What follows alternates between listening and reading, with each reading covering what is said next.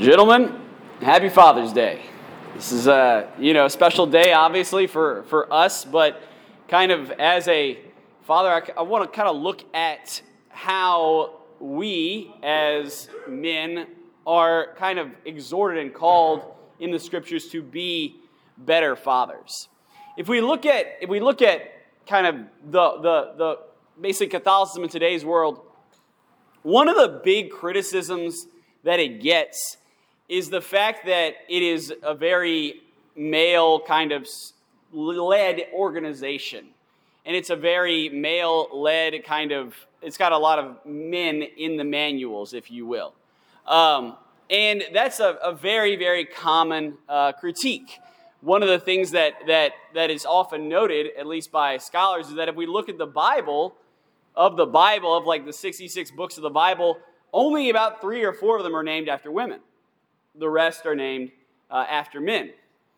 And in fact, if we look in the Bible and go a little bit deeper, and we do a word search on the word mother in the Bible, it shows up, I think, 383 times the word mother, which is a good number of times. But if you do a word search on the word father in the Bible, it shows up 1,966 times. 1,966 times. Many, many more times than the word mother shows up in the Bible. So, in other words, when we look at the scriptures, you can see a very clear case that within the scriptures, and indeed within the church, there's this thing called a patriarchy. A patriarchy, a term that, that is kind of often not appreciated in today's kind of day and age, the term, the title patriarchy. And on the one hand, it kind of makes it look, and on the surface, it certainly looks like, all right, this is, a, this is very geared only toward men, so that must mean the church holds men as better than women. But I would assert that that's a very, very surface answer. And in fact, it's a very unsuitable answer, if you ask me. See, if we look at the scriptures, the scriptures are not written just simply to praise the Lord. There are certainly aspects of the scriptures, and there are certainly aspects of the scriptures geared toward, you know, glorifying man. But if we really look at the scriptures, that's only a very small part of the scriptures. A large part of the scriptures are actually admonitions against people. Hey, don't do this. Don't act like this. This is the rule for this. This is how you should behave this way, and this way, and this way. In other words, the scriptures are fundamentally remedial. Another word for it is fundamentally pedagogical. Pedagogy meaning they're fundamentally geared toward teaching. They're geared toward teaching. And you don't teach people something they already know, that's a waste of time. You teach people something they don't already know. And if there's anything that we men don't know how to do, it's how to be fathers. If there's anything that we don't know how to do, is how to be fathers. That's a distinct difference from mothers. With women, women are geared and, and kind of naturally in their bodies, they remind them on a monthly basis that they're called to motherhood. They remind them on a, on a, on a regular basis of their vocation, the whole experience of, of the whole creating of a person, it very much falls on the burden of a mother, and she has a very, very real and visceral experience of that. We don't have that experience. We don't have that experience. All right, that's we are we are much more removed bodily from that whole experience, which means we need a little bit more of a reminder, a little bit more of a hey, this is what we're called to do. Hey, we need to step up. Hey, we need to lay down our lives hey, wake up, smell the roses, and be a man. That's essentially what the scriptures are doing. It's not necessarily exalting men over women, it's calling men a task. And that's why, time and time again, you see Jesus calling the men to task. He's always ripping into Pharisees, he's always ripping into apostles. Doesn't really do that as much with the women. And I think it's very telling that we have a scripture and we have Jesus who comes in and reveals to us first and foremost what it means to be a father. How? By showing us that the Lord in heaven, first and foremost, is a father. This is a completely unique vision. Nowhere in the Old Testament is the Lord in heaven seen as a father. Nowhere in the Old Testament is it clearly viewed, and do people view him as, as a father figure. But Jesus comes and he introduces to that, us, us to that image. And then he does something else. He lives out what it means to be a father. And he says, The Father is in me, and I am in the Father. In other words, whenever you look at me, you're looking at the Father, God the Father. And which means whenever you look at me, you're actually looking at what it means and what it takes to be a father. So, what does it take? What does it mean to be a father? And the first thing a father is, is said in our creed. What do we say? I believe in God, the Father, Almighty. The Father, Almighty. Almighty is the very first aspect that we put on God the Father, which means that we focus first and foremost on strength. A father, first and foremost, is strong. Period. He is called to be strong for his family in every way, shape, and form he can be. That can be physically, that can be mentally, and that most importantly is spiritually through the act of virtue, through rising to the occasion, through laying down his life. He's called to be a rock, he is called to be mighty. But here's the problem with that Whenever we talk about the term mighty in today's day and age, what do we often think about? We tend to think about somebody who's capable of dominating other people, somebody who's capable of fighting other people and winning, somebody who's capable of ultimately defending their territory. We think of somebody who really isn't Christian. So, how do we reconcile the two? How do we reconcile the need for fathers to be strong and yet still be Christ like. And that's the second aspect of fatherhood. If we look at today's gospel, what does Jesus have? Jesus, the strongest of them all, the strongest of us all, what does he do? He sees his children.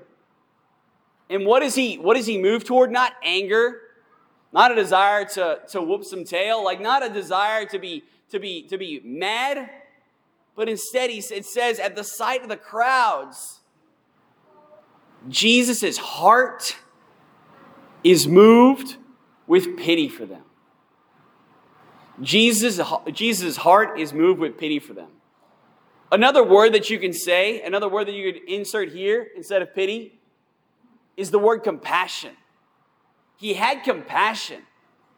He recognized their suffering. He recognized their pain. And what does he do? He moves to remedy that. My friends, you cannot have compassion on another human being if you yourself do not have strength. You can't save the life of another human being if you yourself are also drowning. We are called, in other words, to use our strength as fathers to not lord it over people, but to be like Jesus and have compassion. Be like Jesus and have recognition that you and I are called to do what? to go out and to have pity on our fellow man, especially pity on those people who need us, which most of the time, quite frankly, are our flock, our family, the people that we love, the people who depend upon us. Those are the people that we're called to have compassion upon. Those are the people that we're supposed to be able to identify with, who are supposed to really suffer with. That's what compassion means. Compassion is a word that originated after Christianity. Come being the Latin word for with, and then passion basically being passia, the Latin word for the suffering and the passion that Jesus experienced on the cross.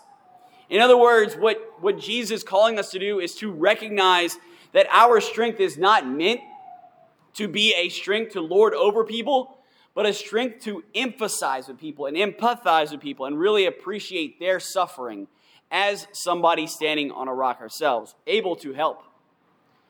But there's one last aspect of fatherhood kind of emphasized in this passage.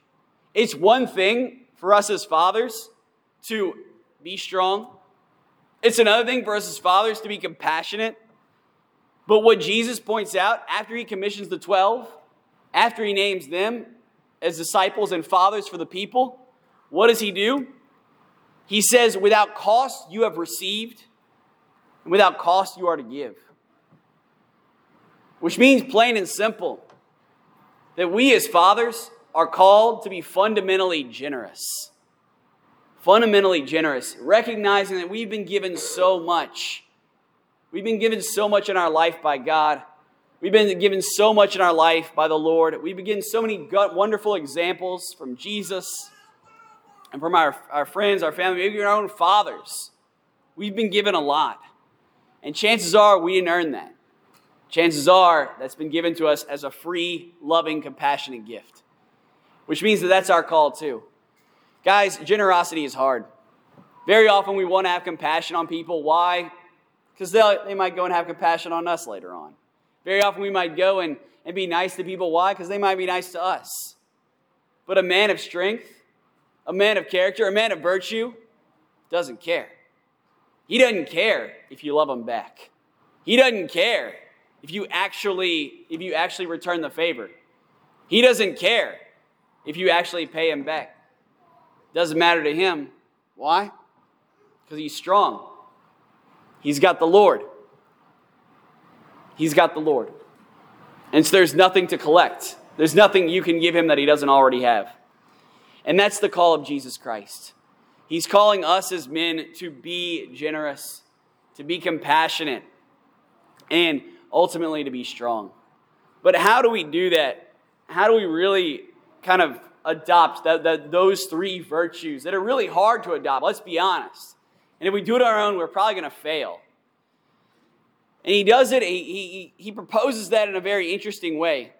You see, in today's passage, Jesus sees the flock and he says, There are a sheep without a shepherd. I need to do something. And so, what does he do? He goes to his disciples and he picks 12 men, but he doesn't first ask them to go out and fix the problem. He doesn't first ask them to go out and do something about this. No, that's not what he does at all. Instead, he goes up to them and he says, Ask the master of the harvest to send out laborers for his harvest he looks at his laborers and he says, Hey, go ask the master for more laborers, for, for, for not even for more laborers, for laborers. Excuse me. What does that mean? It means that before you and I can be strong, before you and I can be compassionate, before you and I can be generous, we need to be prayerful. We need to turn to the Lord and ask for His grace and ask for His love and ask for his mercy and ask for his example. Because otherwise, you know what's going to happen? We're going to mess it up.